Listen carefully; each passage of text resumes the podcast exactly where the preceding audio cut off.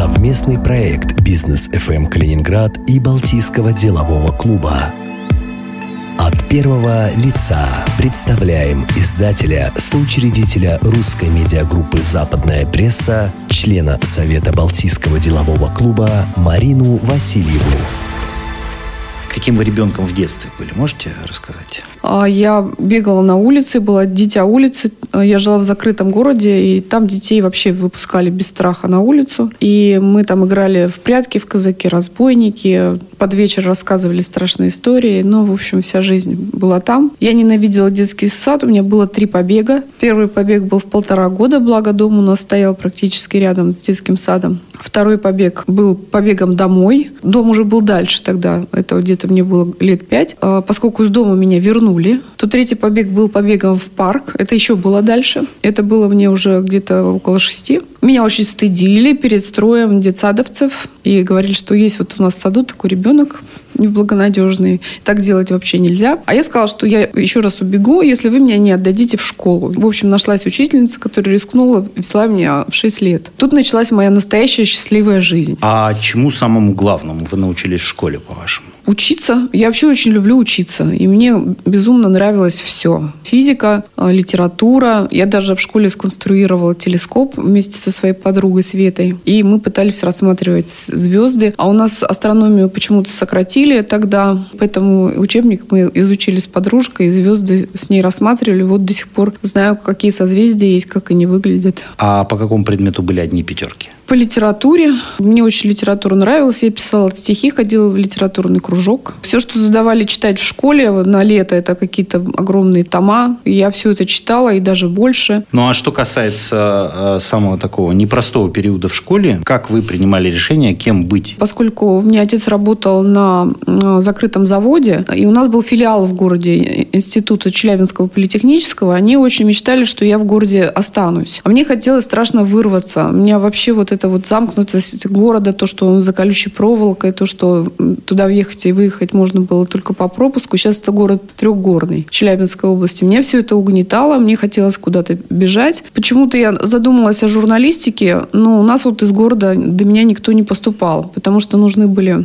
творческие работы, а у нас а, в городе не было газеты, и было только заводское и городское радио, которое, ну, по сути, было э, легким, там поздравляли людей с днем рождения, читали стихи, я тоже там их читала. А в школе мне однажды мне поставили четыре заповедения, и это случилось, потому что я написала в правком заявление, что у нас очень плохие обеды в школьной столовой. И прямо так в заявлении было написано, их невозможно есть. Это заявление подписали ученики, я там подбила армию народа, которые это подписали. И пришла целая проверка, а, обеды улучшились значительно. Вот. Но мне поставили четыре заповедения. Но поскольку я поняла, что вот я совершила какой-то такой гражданский открытый поступок, он чему-то поспособствовал, что точно надо уже на журналистику идти. То есть вы воспринимали профессию журналиста именно как возможность влиять на изменения вокруг себя? Ну, по сути, да. А мои родители очень не хотели, они были уверены, что я не поступлю, они были уверены, что это факультет на который поступает только по блату. И сказали мне, ну, раз ты так хочешь, езжай. Не поступишь, приезжай, через год пойдешь в ЧПИ. Ну, я так понимаю, что все закончилось хорошо. Я все сдала на пятерки, история была четыре. Этого вполне хватило, чтобы поступить. Есть какие-то такие вещи, которые были только в студенчестве? Сложно сказать.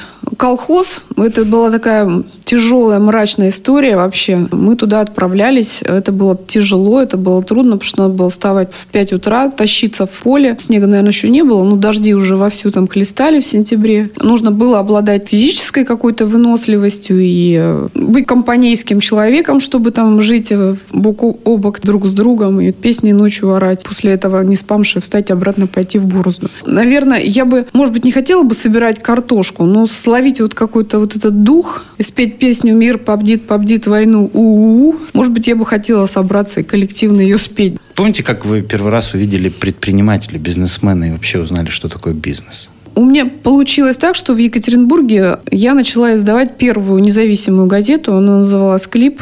культура, литература, искусство, политика. И я успела поработать в партийных газетах, в Тюмени, в газете «Тюменский комсомолец», потом поработать в Екатеринбурге вечернем, Свердловский, так называлась газета. Хотя попасть в эти газеты тогда было непросто. Я взяла, уволилась и пошла вот делать первую независимую газету. Там мы печатали разные вещи. Впервые печаталась книга Ельцина «Исповедь на заданную тему», отрывки вот из этой книги. Мне поставили условие такое, что она должна быть желательно самоокупаемая. Помню первый тираж, который я вывозила из типографии на грузовике. 100-тысячный тираж выглядело все это очень впечатляюще. Самое парадоксальное, что тираж этот был продан. Когда вдруг мы стали говорить открыто, и действительно люди стояли за газетой в очередь. Это было удивительно. Газета вдруг неожиданно стала самоокупаемой. То есть вы, по сути, стали бизнесменом ну, там, по обстоятельствам или бизнесменом-самоучкой? Безусловно, на первом месте всегда стояла возможность общения, возможность э, самовыражения для себя и для той команды, которая была рядом. Когда ты видел, что это находит отклик, что тебя читают, тебя покупают, э, и это параллельно еще тебе дают и деньги для того, чтобы ты мог это делать, то это на самом деле здорово. Я тогда, наверное, не чувствовала себя бизнесменом. И, честно, я и сейчас себя не чувствую бизнесменом. Есть прям настоящие бизнесмены, которые еще в школе умели чем-нибудь торгануть. Это там в университете или в институте учились и уже там продавали холодильники. Для меня сейчас э, что-то продать или торговаться я не умею. Я на восточный рынок попадаю просто из уважения торгуюсь, чтобы не обидеть вообще торговца в какой-нибудь лавке. Но впервые я задумалась о том, что надо бы вообще э, заниматься бизнесом. Э, это я была уже в Калининграде, и мы уже здесь начали издавать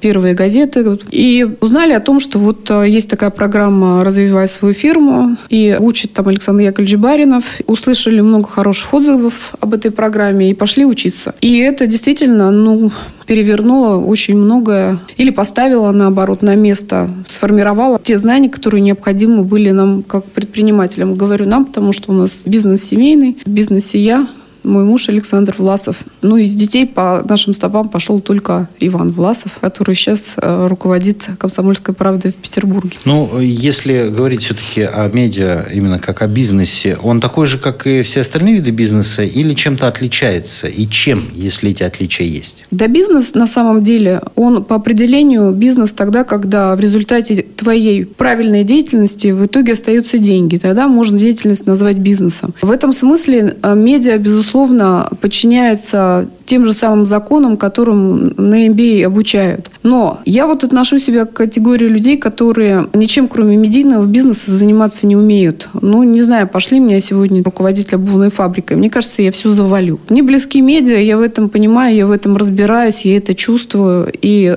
я хочу это делать. Я вижу в этом какой-то дополнительный смысл, кроме того, что в результате этой деятельности остаются деньги. И поэтому я это делаю. Какую-то миссию вы имеете в виду? Да, какую-то миссию. А какую? Звучит это, может, и не очень грандиозно. Я считаю, что миссия медиа – это защищать, давать знания и это давать эмоцию. Мы помогли очень многим людям. Наверное, это греет. То есть вы считаете в большей степени успехом именно то, что удалось помочь, а не то, что удалось заработать? Однозначно. Плюс то, что мы ориентируем людей, мы рассказываем о новых законах, о новых продуктах, о новых веяниях. Мы рассказываем, как получить субсидию, мы отвечаем бесконечное количество вопросов. Мы рассказываем, как отбиться от мошенников. То есть мы постоянно в какой-то степени образовываем людей, это тоже очень важно. И третья функция эмоциональная. Есть много вещей, которые дарят эмоцию. Люди за этим часто приходят в медиа. А вы вспомнили времена там, первых газет. У вас была такая стратегия или, не знаю, или тактика, или это так совпало, что в год запускалась в Калининграде по одному медиа. Как э, сейчас она изменилась, трансформировалась или осталась прежней? Ну, мы запускали медиа, потому что мы видели, что какие-то медиа в других регионах выстреливают, а, и поэтому мы можем в Калининграде тоже их воспроизвести. Научились опыту ну, как в России, России, так и за рубежом, смотрели, что актуально. Сегодня мы, наверное, совершенствуем в большей степени то, что есть. На днях Клосс перешагнул отметку в 200 тысяч подписчиков в Инстаграме, 300 тысяч подписчиков ВКонтакте. Такое большое количество говорит о том, что медиа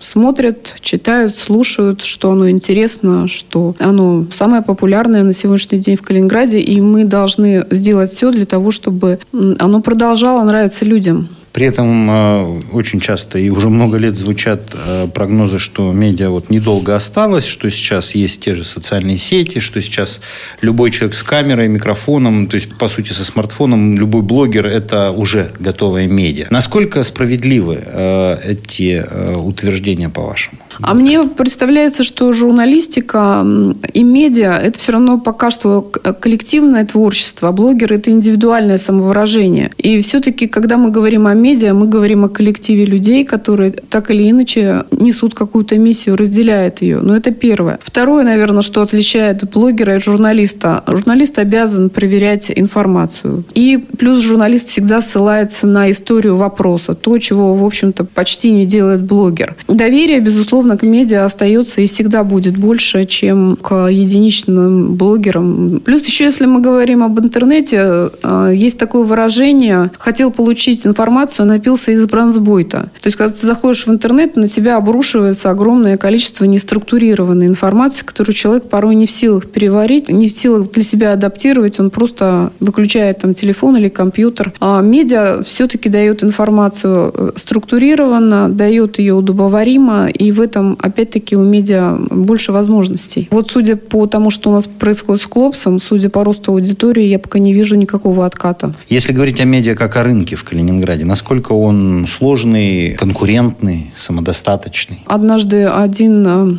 заезжал итальянец, который помогал нам запускать первую книжную коллекцию. Он был специалистом в этой теме, и он э, хватался за голову. Он говорил, я не понимаю, как на таком маленьком рынке, где тогда еще не было миллиона человек, как вы вообще умудряетесь сделать э, из медиа бизнес. Это очень трудная, сложная история, и еще при том количестве медиа, которое тогда на рынке существовало. Да, рынок достаточно нагрет, рынок достаточно активен, но это же здорово. Когда есть конкуренты, они тебя, собственно говоря, заставляют шевелиться, двигаться, двигаться, не лежать на диване в пандемию, а заниматься разработкой подкастов или еще какой-нибудь темой новой. Вот. И когда ты это делаешь, ты чувствуешь, что ты живешь, что ты двигаешься. Вы упомянули, что следите внимательно за трендами, что происходит с медиа в России, за рубежом, что интересного для себя замечаете? То, что э, сегодня практически никто не говорит, вот есть газета, все говорят, вот есть принт. То, что есть информация, ее просто разупаковывают на разные площадки. Допустим, там, я не знаю, сгорел магазин. Вот его упаковывают на площадку радио, на площадку газеты, на интернет-площадку какую-то медийную. То есть э, есть новость, весь вопрос просто, как ее э, грамотно завернуть и упаковать.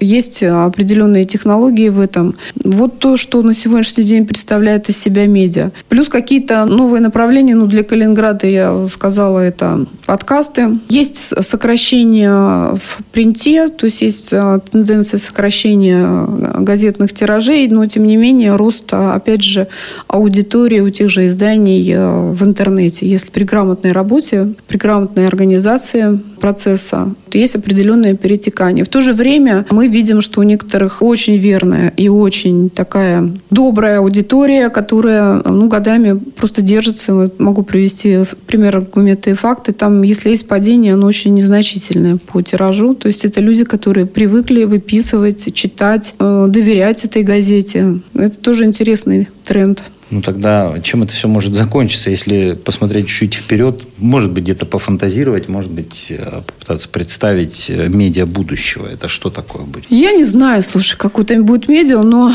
однозначно оно не будет так же свободно, как в 90-е годы в Екатеринбурге. А там, я не знаю, искусственный интеллект, который тоже там сможет обрабатывать огромные пласты информации. Уже есть попытки там заметки писать с помощью mm-hmm. таких машин, скажем так. А насколько это может заменить человека именно в журналистике. Слушайте, вот интересная тема. Мне тут многие журналисты, которые особенно дипломы имеют, они тут начали рассказывать про то, что нельзя выражать свою точку зрения. Вот их этому научили, и они прям пришли и доказывают вот ни, ни в коем случае никакой личной точки зрения. Мы вот с, с Любовью Викторовной Антоновой, с которой вместе учились в Уральском университете, который главный редактор нашей медиагруппы, мы за голову хватаемся, потому что нас учили, что мы должны прийти, посмотреть своими своими глазами выслушать огромное количество людей, необходимое количество для того, чтобы написать заметку, и в то же время передать свое отношение к этому. И вот это и есть журналистика будущего. В какой-то степени это журналистика прошлого. Просто сегодня мы попали в какую-то такую странную полосу, где э, молодых журналистов учат не выражать свое мнение, не выражать свое отношение. Это, видите ли, признак свободной журналистики. Я с этим согласиться не могу. И вот, конечно, компьютер не передаст точку зрения автора, не передаст его настроение, не передаст его эмоции. Это однозначно. А возвращаясь э, к предпринимательской стороне, каким-то секретом можете поделиться с начинающими молодыми предпринимателями? Да секрет один. Нужно попытаться увидеть, э, как люди будут потреблять то, что ты делаешь. Как они это будут делать. Если ты делаешь радио, то где они будут его слушать? Если ты делаешь подкаст, ты должен увидеть эту женщину, которая гладит белье, этот подкаст слушает. Если ты производишь бесплатную газету, то тебе надо увидеть,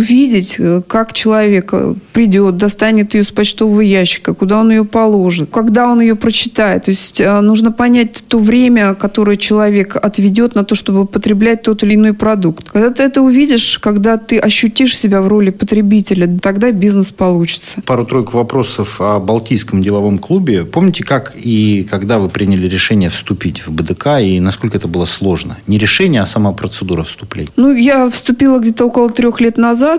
Э, как-то однажды я, значит, поработала в правительстве и спросила Николая Власенко, ты мне посоветуешь вообще туда пойти или нет? Я вот думала, надо, не надо. И Коля мне сказал, слушай, ну, если ты не пойдешь, ты пожалеешь, потому что ты э, чего-то там не узнаешь того, что ты должна узнать. Ты же развиваешься как личность. Вот сходи узнай, дальше поговорим. Также было с Балтийским деловым клубом. Я вот уже говорила вам, что я как-то не особо считала себя бизнесменом, потому что торговаться не умею, купи-продай никогда не играла. Мне все время тоже хотелось пойти посмотреть, в общем, какие они настоящие-то, собственно говоря, бизнесмены. Вот. И поскольку там тоже Коля Власенко был, причем с самого основания, я говорю, Коля, может, ты мне там дашь рекомендацию, я вот хочу вступить.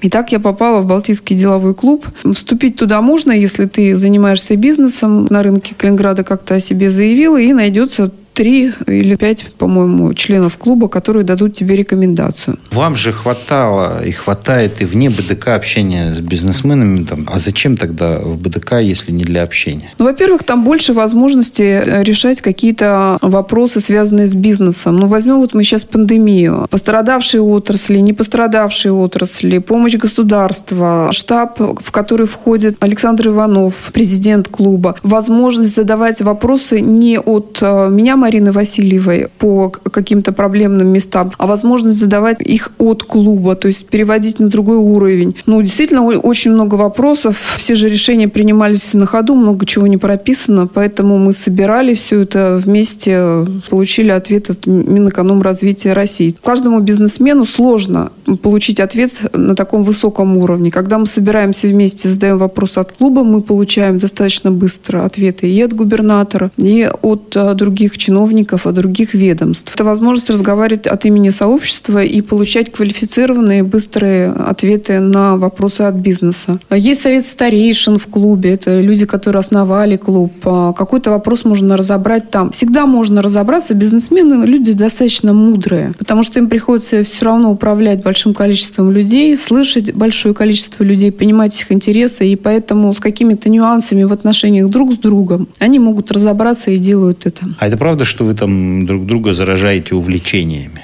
заражаем. Например, мы ходили стрелять в тир из пистолета. У меня это был первый опыт. Вот как раз запахло уже пандемией, мы пошли стрелять. Думаю, ну мало ли, может, придется дома как-то уже окапываться уже.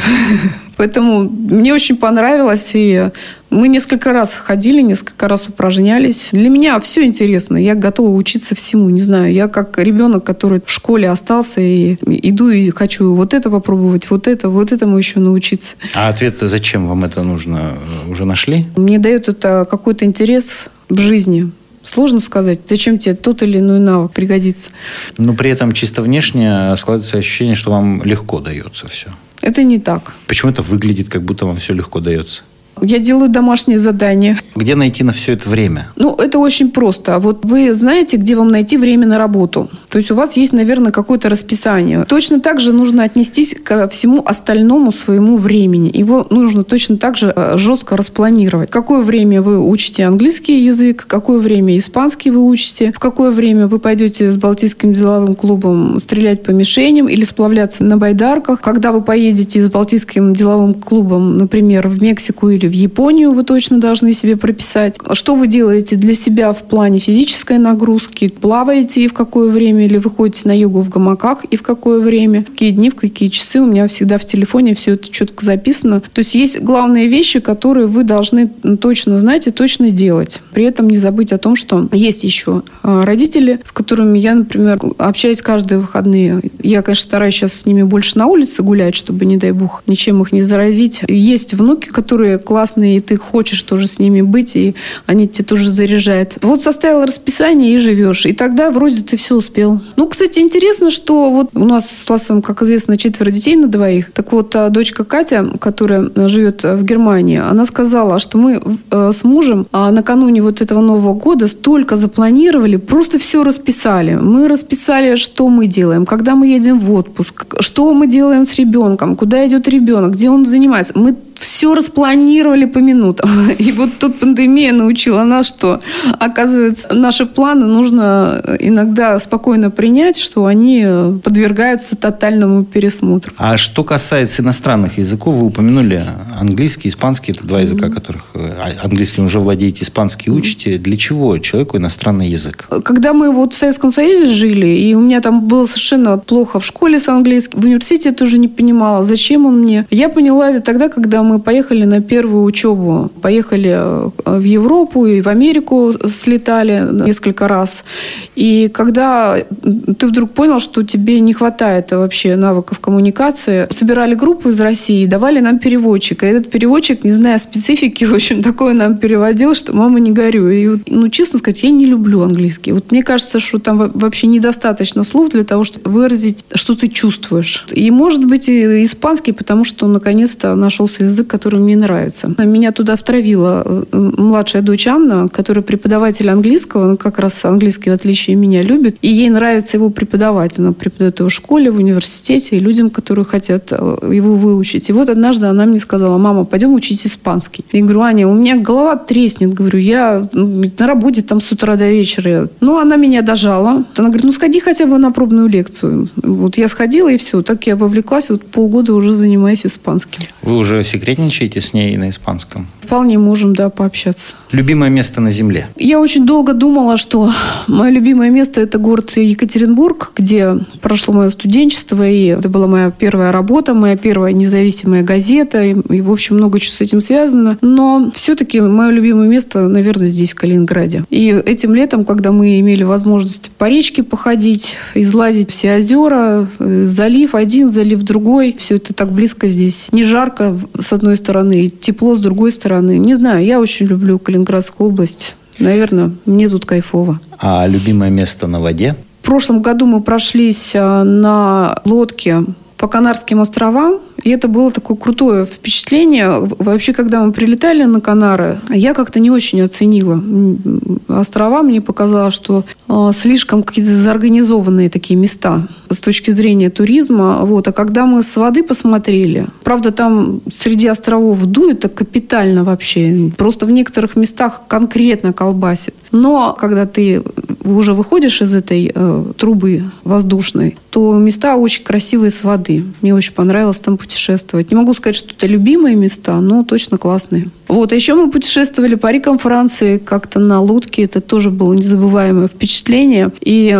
мне все время хотелось порыбачить. Это было недалеко от Леона. А муж терпеть не может. Вообще все, что связано с удочками и с рыбалкой. Говорит, дай мне вот минутку, что-то, мне кажется, двигатель не так работает. Я думаю, дай-ка я заброшу. И в этот момент нас снесло на мель. Всю ночь мы просидели на этой мели и вынуждены были связываться со спасательными службами Франции.